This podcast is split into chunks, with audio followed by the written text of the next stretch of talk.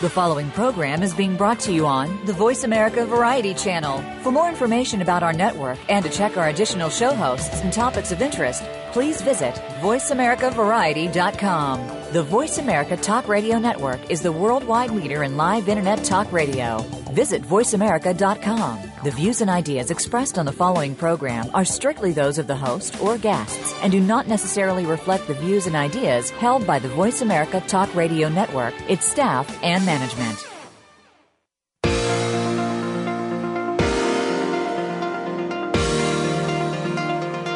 Welcome to Good Morning New York Real Estate with Vince Rocco. Our show is all about the exciting world of real estate and, in particular, how it relates to the lucrative New York market. But if you're not planning a real estate transaction in New York, we still have plenty of information that you can use no matter where you are. Now, here's your host, Vince Rocco. Hey, good morning, everybody. Welcome back to Good Morning New York. It is my pleasure to be here with all of you. I am your host, Vince Rocco, and we are coming to you live from Blastoff Studios here in Times Square. As usual, I want to remind everybody that this show is very interactive, so please call in with your questions, and our number is 1 472 5788. Or you can email me at vrocco at bluerealtygroup.com, or you can tweet me at Vince Rocco. You can also find me on Facebook. The Washington Post published an article last year titled Eight in Ten Manhattan Home Sales Are All Cash, a statement that was and still is an overstatement. The actual figure was 45%.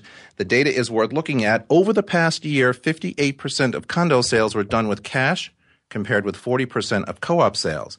The condos purchased with cash skewed higher than co ops because new development sales and overall higher prices. It's been my experience that the probability of using cash to acquire property tends to rise with prices. That is, lower priced properties tend to be more dependent upon financing.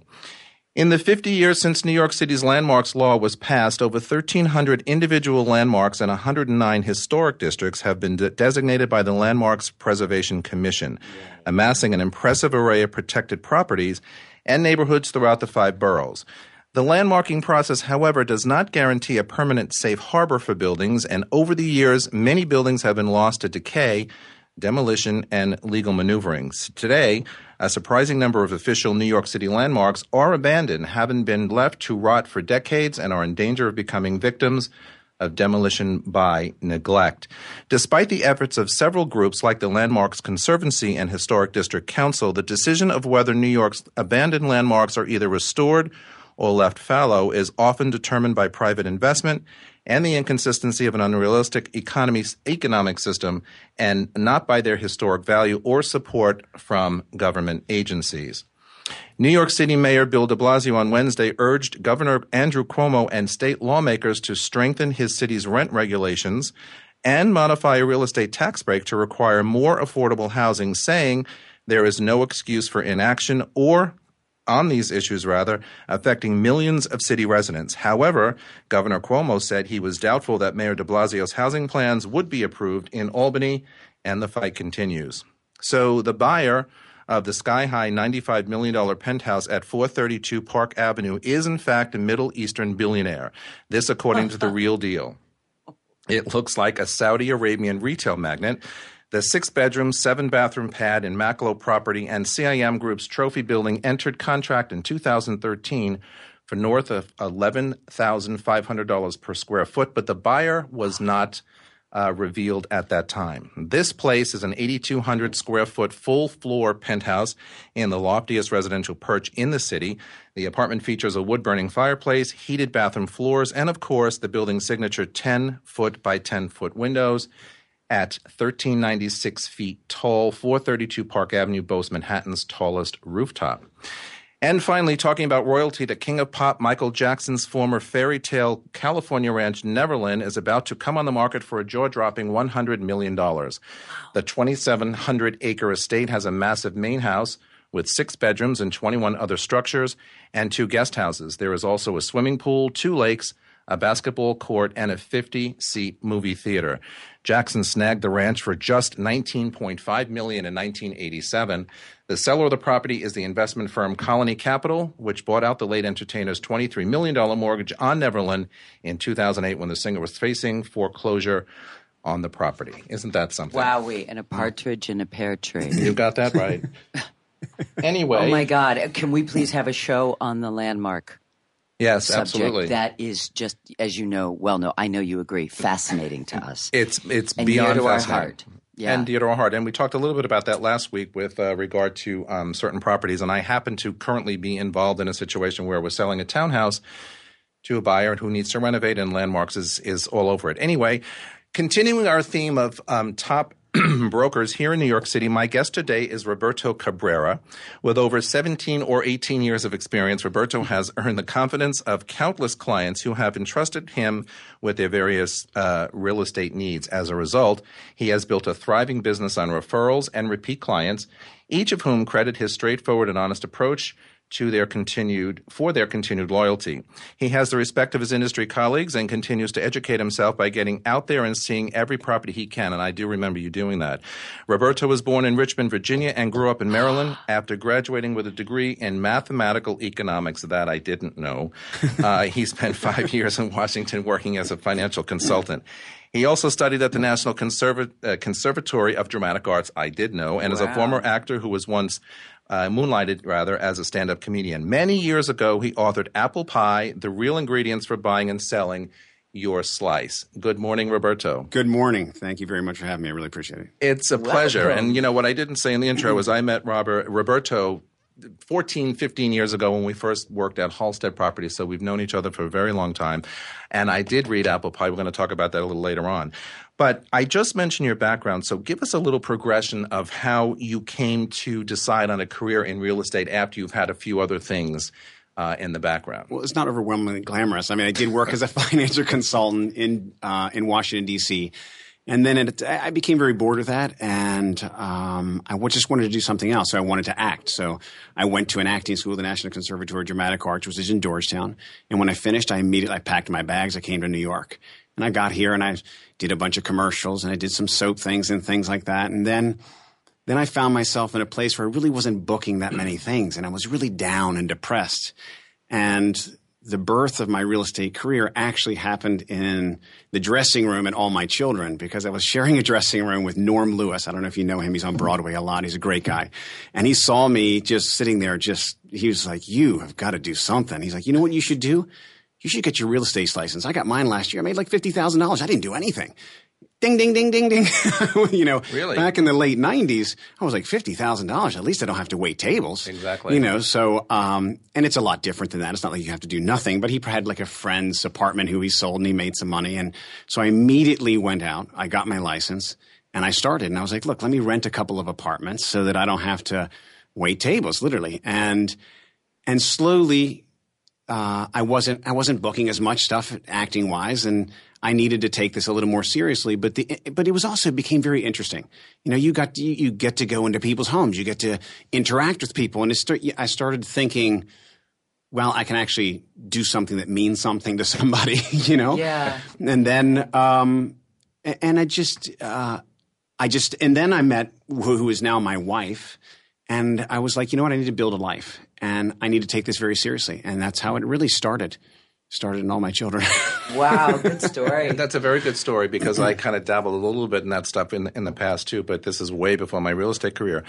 Many New York um, sales agents have come to the business of real estate from a wide range of other professions. So why do you why do you think that is? Why do you think people migrate to real estate? I mean, I did. I came from a corporate background. I was a school teacher before that, and what I say to my, you know, a lot of the younger reps in my organization these days is, you know, it never was a first time career. It was always, you know, a second time exactly. career. You always came from doing other things. We were a little older. We had a lot more experience a, a, different type of book of business.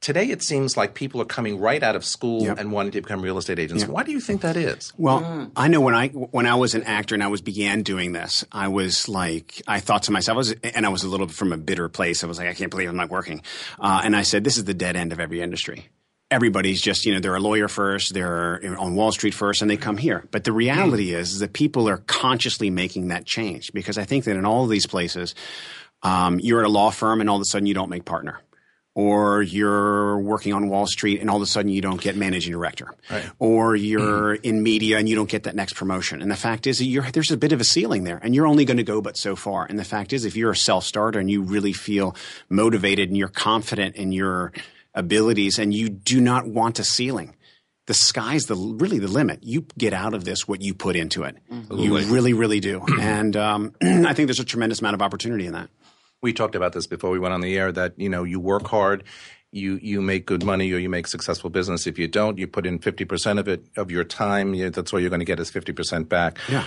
You left Halstead Property, where I met you, as I said at the top of the show, and are now with Town Residential Downtown. What inspired you to make this move? There are a lot of you know uh, agents in this town through the years that have started in one place and ended up in another place, or continued to move uh, within the uh, the industry.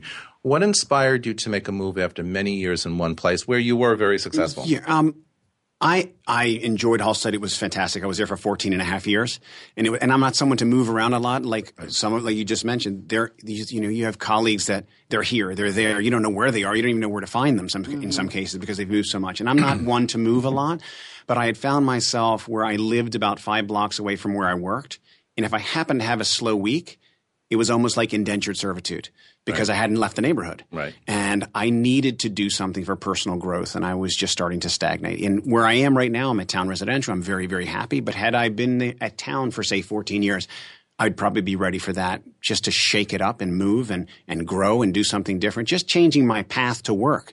I get out at Union Square, I walk across. I my life opened. It would like blossomed. So it was a big I, mm. thing for me. I did the same thing shortly after you did, and it was for the same reasons. You know, lived in the neighborhood, worked in the neighborhood for many years, and I just thought, you know what, I need to expand a little bit and do a few other things. Well, let me ask you about downtown because, you know, those of us who live in New York and love New York, there's a certain divide between east and west and between uptown and downtown. oh, yeah. There's a total divide. Sure. So, what for you is is is great about downtown? I mean, I happen to love down. I live uptown. I live on the Upper West Side, just like you, as you do. But I do everything else downtown. So, what is it about the downtown neighborhood for our listening audience, by the way, who is global out there? What is it about downtown in Manhattan that is so inspiring or or brings you to want to be there like all the time. Every corner you turn, there's something that is inspiring, or uh, you know, it's a piece of art. It's so you know, I, was on Union Square. I came when I come out on Union Square. Love Union Square. You, life is just I. functioning. Yeah. And one day I came out, and there was an older woman. She must have been in her 60s, and she had boxing gloves on, and she had put out she had she had she had, but she had designed this little ring, outlined this ring, and there was uh-huh. she was there with her coach, who was probably mid 30s, and they were just sparring and sweating, and they were just sparring. And they had a little cup out, and I just watched system for a oh. long time. It's just like, this is amazing. You know, and just beyond that, you're here and you're hearing it to someone else's music just beyond that. Yeah, yeah, yeah. And this this is this this is New York City, but downtown you will find things like that. It's what I call life being lived on the streets of New York. So, Dad, back to business. You recently were named as one of the top residential agents of the of the week by the Real Deal for selling a twelve and a half million dollar apartment on the Upper West Side. Tell us about that. Which I did with one of your cohorts, Rachel Schuler. That's she right. was she brought the buyer. Um, right. It was uh, it was a great experience. You know, the fact is that we came out of we came out of the winter, which was very, very difficult, and everybody it was everybody had had cabin fever essentially, and and townhouses are a very unique product that need to be handled in a certain different in a certain way, and we had a challenge whereby it had been listed pro- by a, a, a, very recognized broker prior for months and months and months last year. So we had the challenge of bringing it back to market and s- convincing all of the brokers and everybody to come back. Mm-hmm. It's different mm-hmm. now. Come back and look at it. And our seller was very, very astute. He invested in some beautiful staging and we priced it right where it should be priced and we got tremendous interest right from the start and we really we in order to do that we it was old school i've met, i've met a lot of people in eight, 17 18 years and I went old school. I picked up the phone and I called everybody. I called everybody I could. I didn't get a hold of you. I remember I left you a message. you did leave me a message. Yes, you did. And I said, look, we're bringing this thing back to market. It's extraordinary. Yep. And I felt that we needed to lead the pack and we did everything possible. And we just, you know, and there's some fortune involved in that. We, you know, we came across the right person at the right time, but I think that when you're really out there working hard, that happens. I but, love the old school piece. Well, I was just going to say, in the in, in the in the whole scheme of things, mm. when you're selling that kind of a property, the old school approach really does work because you know the old school, as I said, you know the old time, you know brokers who've been around for a while have contacts with people who you know some of the other people, the other agents in town may not. All right, listen, we have to take a break, but we will be back. You are listening to Good Morning New York on the Voice America Variety Channel. Don't go away.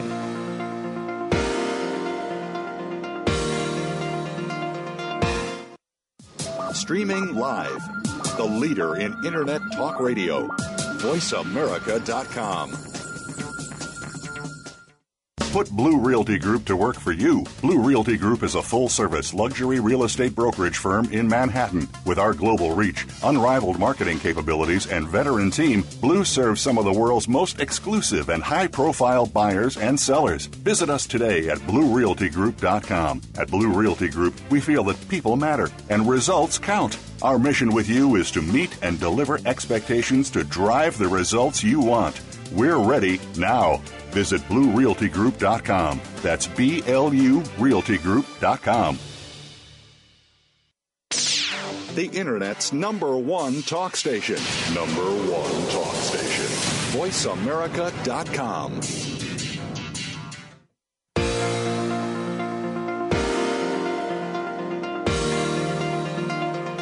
You are listening to Good Morning New York Real Estate with Vince Rocco.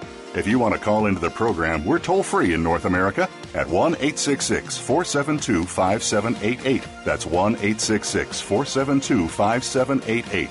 Or send an email to vrocco at bluerealtygroup.com. That's vrocco at bluerealtygroup.com. Now, back to the show. All right, everybody, we're back with Roberto Cabrera from Town Residential, a very successful real estate agent here in New York City for many years. So, with that said, you are a successful agent. What do you attribute your success to? And tell us a little bit about your day. There are so many agents running around town. Right. Well, uh, as we were talking before, each day does not replicate the next. It's I think you have to be extremely nimble with your schedule, with what you have the capacity to do. And I have so many things going on at one time. You're you know you're waiting for a phone call at one point, and you get it with regards to a completely different issue that you were dealing with in the morning, but you are waiting for that. it's just a con, just like mm-hmm. most things. But um, I think I get up very early in the morning. My wife uh, works in international markets, so she is either out of the house at the office or on the phone by six o'clock. So right. we're up at four thirty or five o'clock oh, cool. every morning. I do that too. It's great, it's and I get so life, much man. done, and it's before my daughter wakes up. So I get a host of things done before that craziness starts. The best quiet time ever is that time of the morning, or even later at night. You know, past eleven o'clock, yeah. if you have the stamina to do yeah. a couple of hours of Absolutely. focused stuff. Can I sneak a quick yeah, a quick question in? So, what do you do for body, mind, work? Well, in uh, terms of because I imagine you do it at four thirty in the morning. I try to work out as much as I can, which is slowing down because You're the days get runner. crazy. Yeah, but I, I, and I've slowed that down too. I'm more of this elliptical type of thing. But I have started to meditate, which uh, yeah. results to be determined. I teach, so, I teach that. But um, yeah. so we should talk. Yeah. but um, it, I find it. I mean, I've really just begun, but I found that it is. Uh, it's grounded me a bit. But it helps with my uh, my my, my credo towards dealing with my clients is that I just I tell people as it is. I think people want to hear exactly what it is, and I want to manage their expectations. And I want them to have the exact same information that I have because I'm not going to think of everything. This is a collaborative effort. They're going to yeah. come up with an idea on a negotiation that I hadn't thought about, and then we collaborate and we work together. And transparency Beautiful. is key, and Absolutely. to be able to you know be real and honest and upfront with your with your clients. I agree with that. So in your daily activities as a real estate agent, you you seem to understand the importance of housing to families as they start their search. So, how important is it for a real estate agent to really understand what their clients are looking for? You know, a lot of times people say, "Oh, I have a, a living and breathing client, and I'm going to just run around and take them and show them so many different places." You seem to get really into, you know, the importance of what it is they need as a family. How do you do that? I, it's happened as a result of me having my daughter and my wife and us creating a home and a life in this city, which is so complicated and so difficult and so challenging mm. and so mm-hmm. competitive. And I think that we have, in our profession, we have a job that is on an intimate level with clients by far than any other profession there is. People have accountants that know their their finances inside and out. They have their psychiatrists. They have whatever they have. But we walk around with people and we are dealing with how often have you been in an apartment and the husband and wife begin to argue? And then the, the wife sends you emails that you're not supposed to share with the husband and, the, and back and forth. And you have to manage that. Yeah. And, and you get involved in a certain way that is so intimate. Yep. And you become, you almost become family members with these people. All of my clients, 95% of my clients are friends of mine because of the oh, experience that we had. Beautiful. And they, you know, and they always come back to me. They randomly ask me questions, send me an email. Oh, my friend, my daughter, this and these an apartment, whatever it is. And if I can't manage it, I want to be able to at least help them Absolutely. with that. And it's, yeah. it's a life. It's, it's someone's life. And, and, I, and I listen. I, li- I ask questions and I just shut up. Well, that's what I was going to say. It, talk, takes talk, a talk. lot of great listening skills to kind of really understand what your client is about and what they want or what they really need and sometimes, you know, by listening well, you're able to advise them on stuff that they may not have thought about. You know, they might say, I want to live here or I like this, but in, in the end, it's completely different. You actually know yeah. that their needs will be met exactly. somewhere else. Sometimes they mm-hmm. don't know what they need. Yeah, or exactly. don't know what they want. Most often they don't. And that's why I think experienced agents like us, you know, who've been doing this for a while, really can get to the crux of what it is they want – and, and need and get it done fairly successfully. What are your thoughts on social media? I mean, today, all we hear, you know, for the past X amount of years is social media. And a lot of the, the, the big named agents in this town tend to use it, you know, uh, religiously Twitter, Instagram, Facebook. Are you a social media person? Do you put a lot of stock into that I use it to be of mind with my sphere of influence, just that when something comes up that is real estate oriented, they know that they can come to me and I'm going to take care of them better than anybody else. And they trust me more than anybody else. But I think a lot of it is a bit of a vanity project for some people that I've got so many followers, I've got this and that. And there are people that, um, and I use it for different purposes. I mean, honestly, it's fun in some ways. Instagram to me is, it's fun. it's great to look at photographs and take photographs and things like that. To me, um, LinkedIn, is my perspective on. it? I don't use it a lot, but to me, it's a bunch of resumes. Yeah, um, absolutely. Twitter, it, I use Twitter to gather information when I need something. I need information. I need articles on something that I need to learn more about. But I do post certain oh, things like that.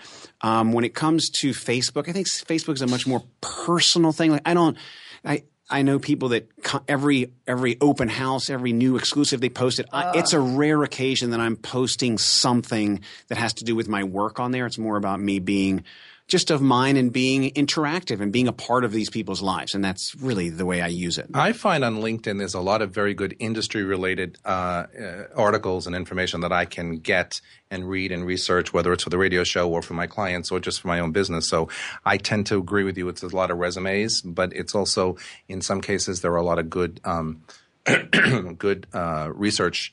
Uh, articles to to look at. So what what then do you determine is is the one thing that inspires you every day to be the best you can be? I mean, obviously, again, very successful uh, family, uh, career person, but what is that one thing that, that inspires you to be the best that you can be every day? It's my wife and my daughter. I, I wake up. I, I just that. I wake up with them, and they are they're everything. And I have a son. I am, I'm with you. I, am just. I feel very lucky because I'm. Those two people are.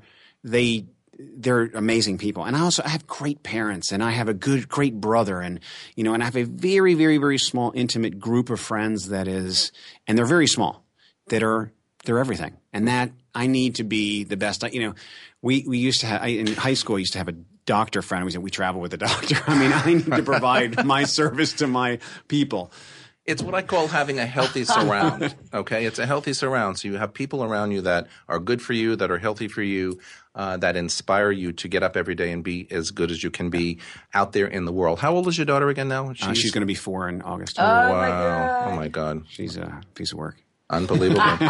Good. You would want that. Yeah, she's awesome. And so tell us about, you know, many years ago, I said at the top of the show, you wrote this um, the book, Apple Pie what what made you do that? And you did that early on in your real estate career. So when you look back on that book today, what are your thoughts? Uh, my thoughts are it was it was uh, it it came out of the pro- you know when I was getting my licensing for it, eh, the thing that was most said was this is true everywhere in the country except for in New York. And then it was this is true everywhere in New York except for in Manhattan. Mm-hmm. And because 70% of our residential property is rentals, the next 30% is uh, co ops, condos, and townhouses. Co ops make up 65% of it.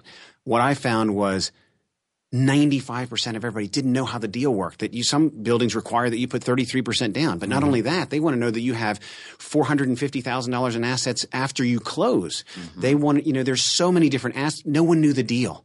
And I said, no one knows this. And I kept having the same conversation over and over. And I said, you know what?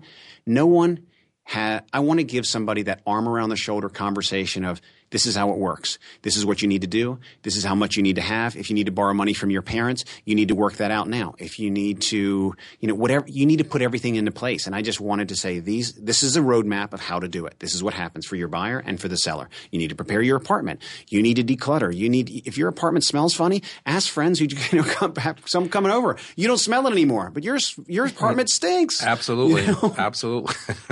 you know I remember reading this book when I was brand new in, in the business of real real estate. I had been in in you know jobs for for many years, but I read this when when it first came out, and I thought, mm, okay.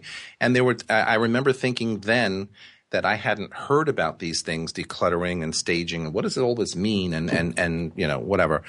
But uh, it meant a lot to me as a new agent. So I was just curious to see how you see things, you know, 14 or 15 years later, back you know, going back to the, the early days of, you know, your career and then how things have changed through the years? I think access to information, staging, mm-hmm. everything mm-hmm. has, like anything, it's just developed. Everything's much more sh- sharp and polished. And, and the mm-hmm. fact is, a resale property cannot compare to a new construction. I mean, you everybody whether someone is when the people are looking for an apartment, they're looking at everything and they're going to see new construction even mm-hmm. if they're not interested in it. And it's like going into a new car showroom where once mm-hmm. the client walks out, someone walks by with a handkerchief and they polish the car back off, takes the fingerprints off. Mm-hmm. It needs to like be like ding. And I tell that to all of my resellers. You're competing with that. Oh, that's brilliant. You know. You know, I want to say one really quick thing that uh, that's interesting. Um, you were talking about scent a place needs to smell good. And do you know that it's actually a scientific fact that the most direct route to the brain is through our nose? Interesting. Isn't that wild? So when you smell things, it's more powerful than seeing or hearing. It's the nose. It's brain recognition, memory recognition yeah. too. You smell certain things like that smells oh like my oh first my grade God. classroom. It can take you back oh to when God, you're three years true? old. Yeah. yeah. Anyway, it's interesting. Your place needs to smell so good. Yeah. So, what is your opinion on the current marketplace today? I mean, we've gone through many iterations of ups and downs and whatever else. Where, where do you think we are today, uh, including with foreign buyers? Are they still out there? Are they coming back? Did they leave? I think they're there, but I think the pro- I, I think the uber luxury market, the eight to ten and up towards twenty million, is going. There's so much so much inventory flooding that market that I I honestly feel that that has to, it's going to moderate. It may not stop going up, but it's going to moderate. But the core New Yorker who is the one bedroom buyer from 500 to 600, 700, 800, the two bedroom from 800 to 2 million, the three bedroom from, you know, uh, 1.8 to 3.5, there's no inventory and mm-hmm. the supply and demand. And that's the just, forgotten buyer in this town, also. By the way, that's the bulk of everybody. Yes. That is, it's a palpable situation. We have a couple of minutes left, but let me ask you your opinion on that because I, you know, I go back and forth with my thoughts. But why do you think we still have this limited inventory situation when clearly there's plenty of money out there for people to buy things? Why do you think we're still so limited on the inventory side? There's nowhere. there's nowhere to build and people mm can't move. That's the thing. A mm-hmm. lot of mm-hmm. people, you know, they can afford to buy. They're in a 1.8 million dollar apartment. They can't afford to. They can afford to buy the 3.5, but can they get it? They mm-hmm. can't because the person who's out there who's paying all cash for 3.5, they can't compete, and they have to. They have to actually sell theirs in order to buy. So yeah. that's a. It becomes a locked up situation, and they're like, do we move to the suburbs or do we just stay or do we try and buy the apartment next door because that's your best bet and that has happened. So what's next for Roberto? I mean, Radio in, show? in the whole scheme, in the whole scheme. Well, now he likes it. now, now he likes it. It didn't take. You've done so many things. So, I'm, is it real estate? Do you stay I, in the business? I mean, I'm what's next? to. I really, I'm, I'm open to every single possibility that's out there, but it's all to be determined. We'll see. Well, listen, it's always a pleasure to see you. Um, continued you. success to you. Good luck. Come Thank back you. and see us again. Thank you so much. And we're going to go to break. Oh, to both so of you. Thank you so much. You. We're going to break, and we'll be back right after these messages with our esteemed panel. Don't go away.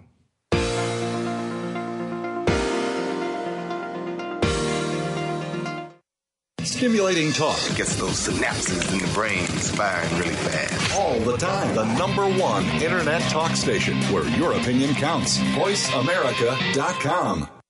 Put Blue Realty Group to work for you. Blue Realty Group is a full service luxury real estate brokerage firm in Manhattan. With our global reach, unrivaled marketing capabilities, and veteran team, Blue serves some of the world's most exclusive and high profile buyers and sellers. Visit us today at BlueRealtyGroup.com. At Blue Realty Group, we feel that people matter and results count. Our mission with you is to meet and deliver expectations to drive the results you want. We're ready now. Visit BlueRealtyGroup.com. That's B L U RealtyGroup.com. Streaming live, the leader in Internet Talk Radio, VoiceAmerica.com.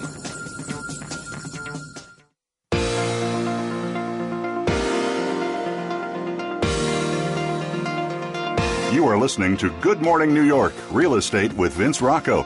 If you want to call into the program, we're toll free in North America at 1 866 472 5788. That's 1 866 472 5788. Or send an email to vrocco at bluerealtygroup.com. That's vrocco at blurealtygroup.com. Now, back to the show. All right, everybody, we are back with our panel. Perul Brombat, now Lundgren, Ivy Ray and Deborah Hoffman. Good morning, everybody. Good, morning. Good morning. Nice to see you all. You got to be chipper when it's like this today. It's been gloomy in New York City. So, well, you know, I have an interesting comment on this. I was telling somebody, I don't think I can hear myself. Is this mic working? I, um, I hope so, Vince. You're the host. One two. Testing one two. Okay, he's telling up. me he's telling me we're working. Okay. Okay. I like rain. I've always liked rain. And um, moved to Seattle. No, no, no, no. I don't mean like an everyday kind of thing, but it, it's it, it refreshes everything. It's a change. It cleans everything. I'm it's a change. You. Listen, and I it's love, so calming, and all the positive ions. I mean, it's actually a really cool thing. It's a cool thing. I mean, oh, don't, don't I get like me wrong. I like it when it's like certain parts of the world where it rains for like an hour and then it's sunny again. That Costa Rica. Yes. There you go. Correct. That's what uh, I prefer. Not three days of gloominess. No, I, I agree. I mean, one oh. day here, one day there works, but you know, it's several days of gloominess. But it refreshes everything. Although I don't like what it does to my windows in my house. But anyway, right. I was or I was, jet's feet. What's that speed exactly? I was walking around with the buyer on Sunday, and I was on West Seventy Second Street, and it was I don't know if anybody was out uh, on on Sunday, but it was a hot day. Yes, yes it was very. extremely humid. And I you know it called it. for showers later in the day, but I was literally walking out of uh, the last listing appointment that we had, and we were, we were, we were leaving, and all of a sudden I just got caught in a massive downpour out of nowhere. It was sunny, uh-huh. It was literally sunny outside, and it As- just started pouring with my buyers. And I was we Yeah. ran to the nearest awning, and we are trying to hail a cab. It was it was very interesting. the same thing happened to me. I was in Midtown West leaving an open house and I was standing on the corner waiting for a cab to go uptown to, to home. And out of nowhere, there comes this burst of pouring down rain. And I thought, well, okay, mm-hmm. at least mm-hmm. I'm going home. Don't have to worry about what I look like for the rest of the afternoon. Uh, right. but it's better than doing it in January or February when I was out with a buyer and all of a sudden ice. a snowstorm and an ice storm happened, like within a 20 minute viewing of an apartment.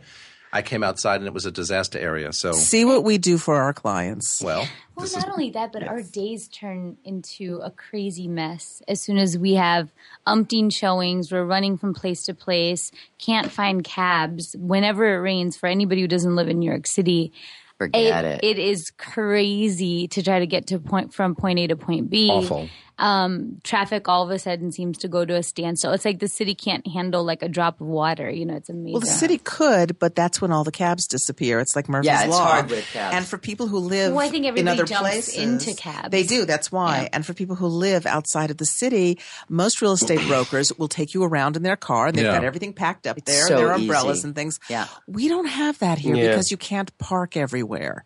And as someone who drives in the city every day, I have to listen to the weather the night before Absolutely. and plan my entire day. And I feel sometimes like I'm carrying a suitcase if we're going to have multiple different kinds of weather to be prepared with my clients. Yeah. As I'm sure you do too. Yeah. And, you know, with my dog, you know, it's like, are oh, we yeah. going out this morning? We're not going out this morning. She doesn't like rain. She's a little prima donna. So the, the, the water hits her and she's kind of like, okay. I whatever. wonder how that happened. I can't even imagine. Ooh la la. So she Vince is over here says, with this uh, photograph. All right. So I wanted to, b- before. oh, come on now. You were certainly not a Facebook person. So before we get into real estate, I just wanted to make mention of the Are Vanity Fair. yeah. The Vanity Fair cover. It's like it's everyone. Earth, Call right? me Caitlyn. Caitlyn Jenner, i.e., Bruce Jenner, is now a lady, a man, a woman. Whoa. Yeah. I well, was stunned.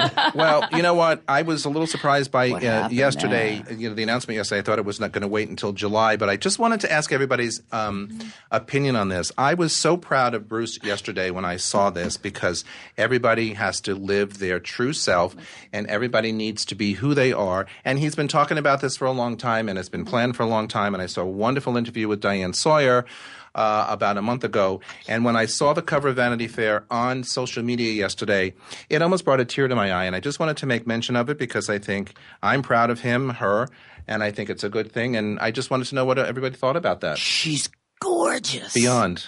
It's, I'm it's, very proud of her, but I want her makeup artists and I want her camera angles. It's unbelievable. a little Photoshop in there with, with too, Annie Leibovitz. Well, she does Annie it right, and I'm very yeah. proud of her, and I'm she's got the I world's best yeah. photographer you know, taking these yeah, pictures. And I have yeah. to say that you know I'm one of the people who you know I'm not a big like reality TV person, and when I see people like Kardashians sort of reach these heights of celebrity for not really any specific reason, reason. per se. Mm-hmm. Um, I have to admit that, like, as much as you know, it's like I don't have a major judgment with it. That I I realize that I've always had sort of an underlying judgment about like, oh, whatever.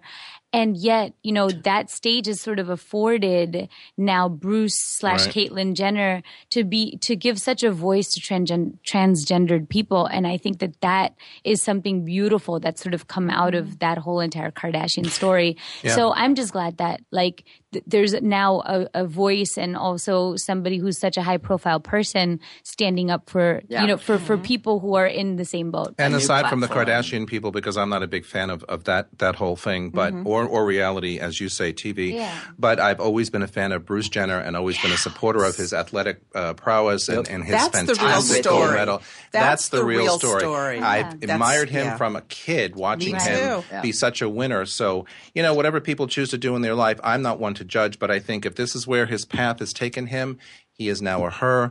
Godspeed. I am with you. All move on. I think this is this is showing the winner mentality that she has always had. Absolutely, and that's what I think the real story is. And I just Do think it's remember- breaking barriers. It's just breaking wow. barriers. I mean, an Olympic athlete, right? I mean, if you a think of Olympic yeah, exactly. Athlete, if you think of like yeah. the the the version of the epitome of the masculine, you know, it if you will, for for him to come out and be brave enough and to now be a her is just I, I just think it's a big deal. This is a good show. Not today's. Today's is lovely, but what an incredible conversation. And there are some of the top CEOs. There's a top CEO in the world. You guys remember the article? I'll talk fast because I know you don't want the whole show to be on this but I can't remember her name right now. But she used to be a man, and she's the top female CEO in the world. Wonderful. And she came out. I mean, there's so yeah, many right. that I'm we don't know about. Is. You're right. That was an awesome article. Mm-hmm. So whether they decide, whether anyone decides to completely transform their sex or whatever it is that they do, I'm just thrilled for everyone that finds the path to being happy. And she is gorgeous. Yes.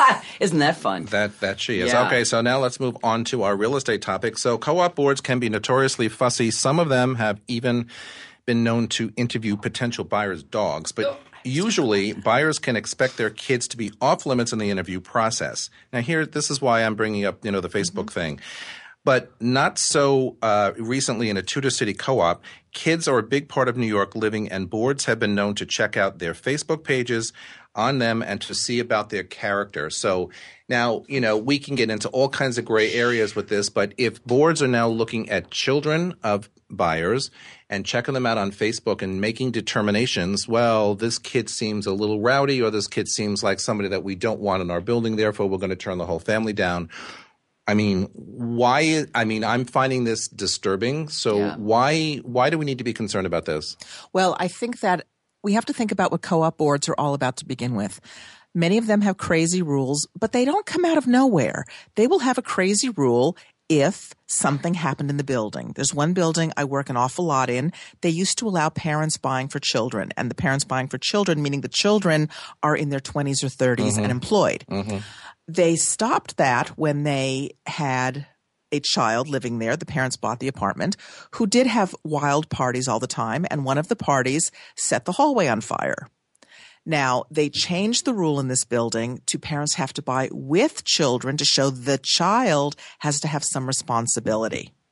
Now, once we sometimes have to clarify. I understand them looking at Facebook pages. Honestly, if I get a client out of nowhere, I Google them. Mm-hmm. I look for a Facebook mm-hmm. page mm-hmm. because I have had people in my previous company um, who were actually criminals, who actually were con men trying mm-hmm. to come in and rob apartments. And we do mm-hmm. have to vet people, and I'm sure we all do.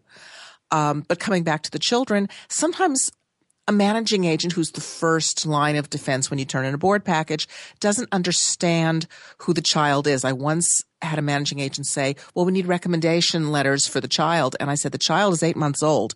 Do you want a nanny recommendation letter? Do and they said, Excuse us, no, we don't.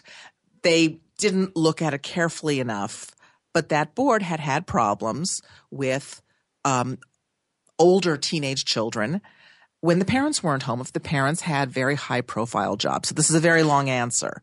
Yeah, but, no, I and I and I understand it all, but I, I, I guess mm-hmm. I just mm-hmm. can't seem to get over the fact that it's taking it's There's taking approvals to another level, and it's now become really very invasive. I, I, yeah, I it's an invasion that. of privacy, and uh, at the end of the day, so much judgment and fear driving the process. It seems and control, and I just don't know if those are the right drivers. Period. Yeah, I want to say also, I think again, you're bringing up all these topics that could be entire shows today. It's mm-hmm. fascinating mm-hmm. to me but I do agree with you. I think there's a line. And I think that, you know, how I personally feel about children on Facebook is not for this show. Um, but it's a place of, for many of them, a first time platform for expression and for children to be judged in a heartbeat and for families to be denied homes. I just really think I, I find it invasive. I find it a boundary crosser. What I actually think of this is and though, welcome is- to life. you know, you can't control mm-hmm. human beings, and yeah. I, you know. But you know what I do think this is? It's it's like taking a magnifying glass to what I think has already been a, a problem of invasion of privacy when it comes to co-op boards. I feel that it's already been out of control, and now I think this just shows you yeah. a bigger punch. You know, it, sort of illuminates the problem that much deep more deeply with social media um, in the mix. I don't think it should stop only at Facebook, right? You know, right. I, I, had I had a listing. You know, for example, I was the listing broker and it was a co-op, and you know, I googled the the buyer who submitted an offer to me, and you know, she had a above ask offer, and it was great, and I googled her, and um, I, I looked, and she had her own blog. She apparently divorced her husband and had a hate blog about her husband, and she went, and, and there was like pages of rants on this blog, and I, you know, had to disclose that to the seller, and she's like, that the seller was like, that's going to be a problem with the board. We can't go with that offer. You know, just mm-hmm. you know, kind of nipping it in the bud before it gets to the board. If so we, it's not just Facebook; it's all of your social media. Google yourself. Right. And if we think about yes. social media, yes. you know? social it's media really Google. it's not even the social out media. there. It's what teenagers want out there. It's what this woman wanted out there. We can censor ourselves, but if somebody wants to rant, it's what they want out there. Right. Right. So I think that the unfairness regarding yeah. children yeah. is that people tend to make a judgment on a singular moment in time. Sure. If I write a tune that's about like something kooky, the majority of my music, 95% of it, is not mm-hmm. that. And that moment in time is my right and my self expression. Kids She's are trying themselves. Yeah. No, kids are trying themselves on. Yes. Like clothes every day. And, you know, it's they haven't been taught. And that if you put this space, out, it'll be yeah. there forever. But it's just unfair with children unless you see a pattern. Space. They should like have you said, you found the woman is ranting. I agree. And she ranted for months, and it's hate mail. This is who she is, who she wants to reveal right. But yeah. with children, well, that, it's unfair. That, that's the point I wanted to make before we go to break. It's kind of like it's it's sort of unfair to children because children need to be children. Children yeah. need to grow up, on, just like they do in the suburbs in a house. I mean, obviously, delinquent kids need to be addressed, but right. but but co-ops are founded upon the whole family, you know, concept of raise your kids in the family, raise your kids in the building, right. and it, it's disturbing to me or disappointing actually to me to think that we want to take it to the next level and start, you know, interrogating you know what the child is doing. Yes, it's their form of expression on the internet. I think sometimes I need to tone lots of stuff down, I including in revealing there. pictures. And that's Hello. That's teaching them. That's another whole show. And that's I, teaching yeah. them. That is. But you know what? At the end of the day, I think kids still need to be kids. I think you know if the parents you know do their parenting correctly, right. uh, there shouldn't be building issues. All right, we're going to go to break. We'll be back right after these messages. Don't go away.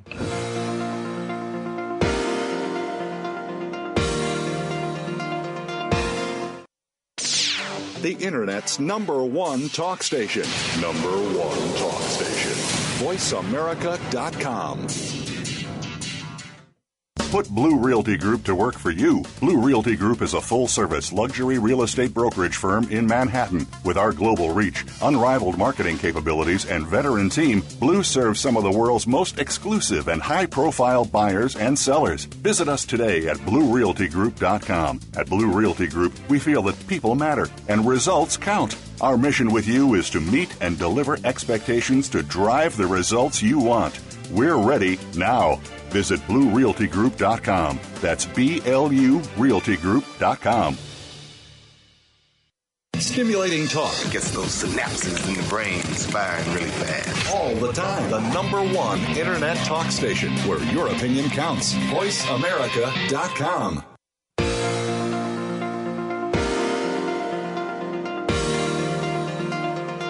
You are listening to Good Morning New York Real Estate with Vince Rocco. If you want to call into the program, we're toll free in North America at 1 866 472 5788. That's 1 866 472 5788. Or send an email to vrocco at bluerealtygroup.com. That's vrocco at blurealtygroup.com. Now, back to the show. All right, here we go, our final segment for the week. So, New York City apartments aren't exactly swimming in storage space, but renting a place to stash your extras doesn't come cheap. And the idea of adding monthly cost to your already high rent may seem less than ideal. Good news, though, is that you can find options. How important, excuse me, is it when we're talking to buyers and even our sellers out there when they say an apartment may not have enough storage space what do we do with that? What do they do about that? Because we all know that living in New York City, you you have to sacrifice lots of stuff, and most of that is space. How do we deal with the storage? So, so you know, Manhattan Mini Storage is one of the is one of the big ones. But I think there's this new, and I love how technology is kind of bringing you know because if you had to go to Manhattan Mini Storage, you'd have to pack up yourself, yeah. get a zip car, get in a cab, get an Uber, go to Manhattan Mini Storage, wait there. There's this new company. It's called MakeSpace. Aren't they incredible? Yeah, I just met them. It's like the Dropbox of I guess uh, organizing your stuff, and basically all you do is you call them up you have a box, or if it doesn't fit in a you, box, you just organize yeah. it. They come, they pack they it. They pack it in their plastic. They pack it in their plastic, and they, bring it back. They bring it back Yeah. immediately back yeah. to the place, and then they give you a visual checklist of everything on your online portal of everything that you have. So you're like, oh, I want my tennis shoes, and then you you just click it, and then it comes right back to you. They it's incredible. It's like cheap. I think it's like twenty five bucks a month. I I'm just not, told I'm my son about this. He's got a storage space, and he's going to make the shift. Yeah, unbelievable. New York so is cool, New York is that, crazy with I mean, how it's revolutionizing things. With like we always talk about TaskRabbit or, or or Uber or MakeSpace. I mean, there's so many different. It seems awesome. like every time you turn around, something new is happening. Yeah. But it makes, and it's I mean, it's, they're just solving so small problems. Yeah, but on yep. the other hand, on the other side of that story is I've sold two hundred thousand dollars storage spaces, like little storage spaces in condos and buildings. Mm-hmm. Absolutely. And I mean, seriously, that's the same price, give or take, of my parents' house in central Pennsylvania. You know, like a storage space that exactly. costs as much as a home elsewhere. Right. It's pretty that's insane. And yeah. we and we reported a couple of months ago on this program, you know, where people were buying a garage for a million dollars. I yeah. mean, so yeah. you know, everything is relative, and unfortunately, here in this town, not everything a garage, is exaggerated. Just a simple parking spot. Space. True. Thank you. True. All right. For years, the Upper East Side was perceived as one of Manhattan's least dynamic areas. Home of the super rich, though, and reclusive near the park and party love recent college grads who lived in the upper um, East 80s and 70s. But in the past, historically, west of Lexington was always the place to be west of Lexington.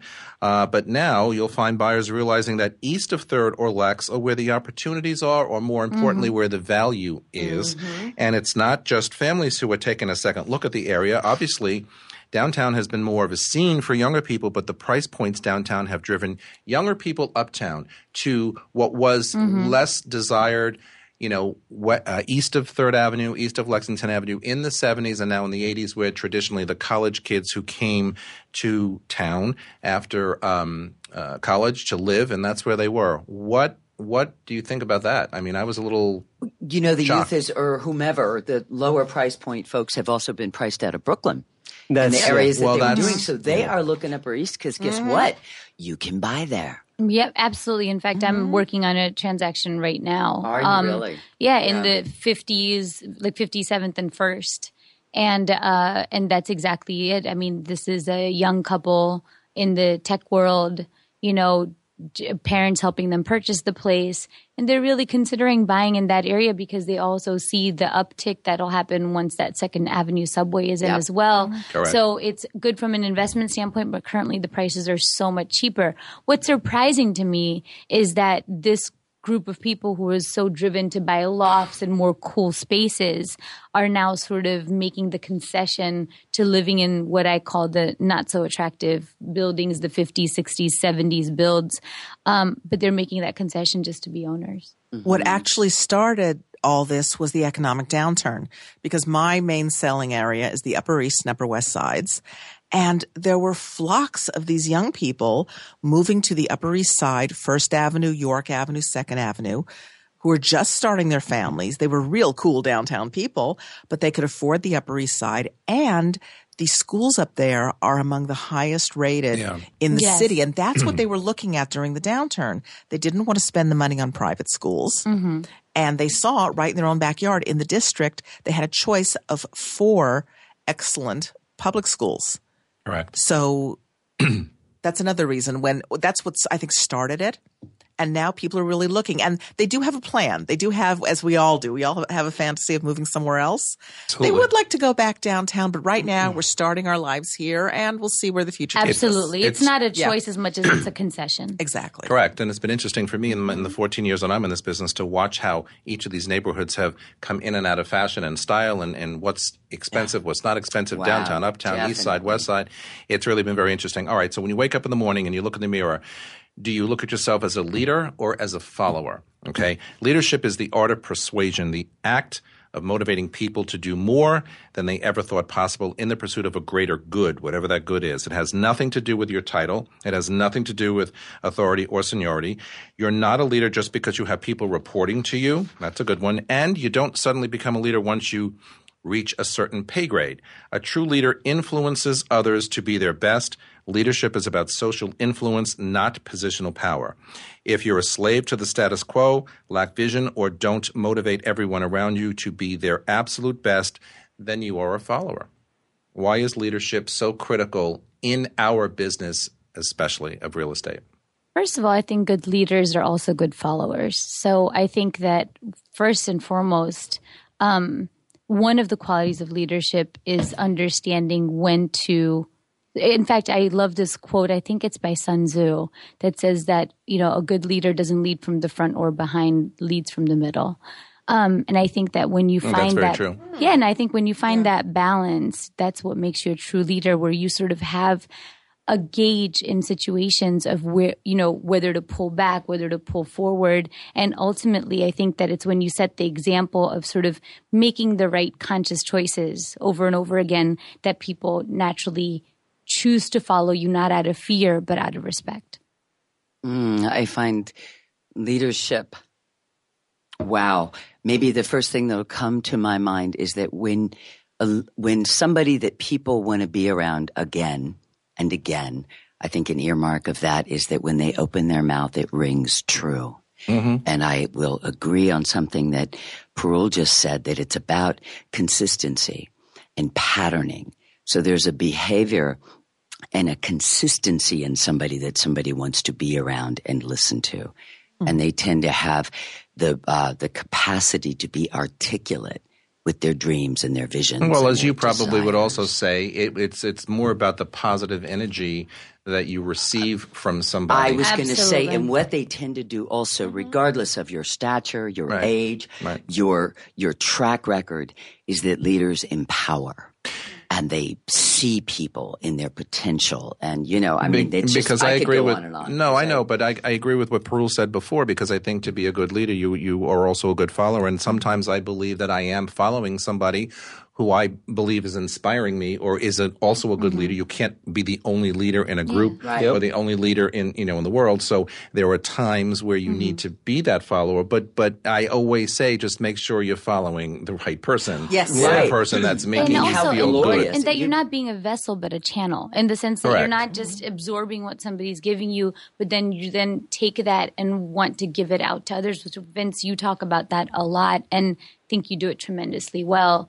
which is, you know, whatever you receive, your first instinct, and maybe it comes from the teaching career, maybe this is why you became a teacher to begin with, but you also always sort of want to share it out to others. Yeah. And I think that yes. it's that quality of sharing that really drives, I think, what are genuinely good leaders. I think that people tend to follow the wrong people who seem to be popular or mm-hmm. seem to possess a certain sort of je ne sais quoi or power, uh, but that's short lived. You know, I think the true leaders are people who that that quality sort of comes from a deeper place within. You know? Yeah, I, I, it, it's it's inspirational quality. I, sure. I agree, and I, I tend to you know subscribe to the give back theory. So, Absolutely. you know, if you're a good person and you want to mm-hmm. be a good person to everybody and you want good people to be, you know, to back to you, just give back whatever mm-hmm. it is, a small little thing, a very big little thing, a movement, a not. Cyclical. Yeah. In fact, donating part of your income. You know, I mean, Correct. every religion on the planet talks about tithing. Know, tithing, yeah. I do that. And there is, I do too. I think that it is absolutely,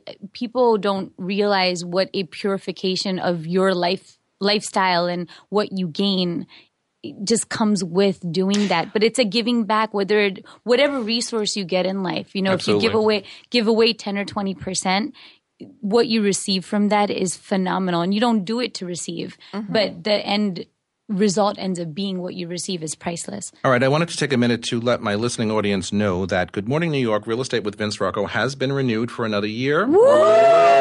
We start our new season on July 1st, and I'm thrilled to be able to continue with Voice America and all of you. It's been a tremendous experience for me, and I wish to thank everyone out there who listens each week to the show because without you, there wouldn't be a show. And so I thank you very much for that. Thanks to my dedicated panel my staff behind the scenes and to Blast Off Productions for getting me on the air each week, and my good friend Brad in Phoenix. As you can imagine, live broadcasting comes with many challenges. Our new season will be great, so grab a front row seat and stay with us. That is our show for today. We are back next Tuesday morning at 9 a.m. live, uh, 6 a.m. Pacific time. You can also catch the show later in the day on podcast or anytime on our website, voiceamerica.com. For all of us at Voice America, all around the world, thanks for joining me, and we will see you next time.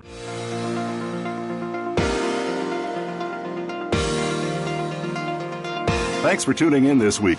Please join us for another edition of Good Morning New York Real Estate with Vince Rocco next Tuesday at 9 a.m. Eastern Time, 6 a.m. Pacific Time on the Voice America Variety Channel. Here's hoping all of your transactions are successful ones.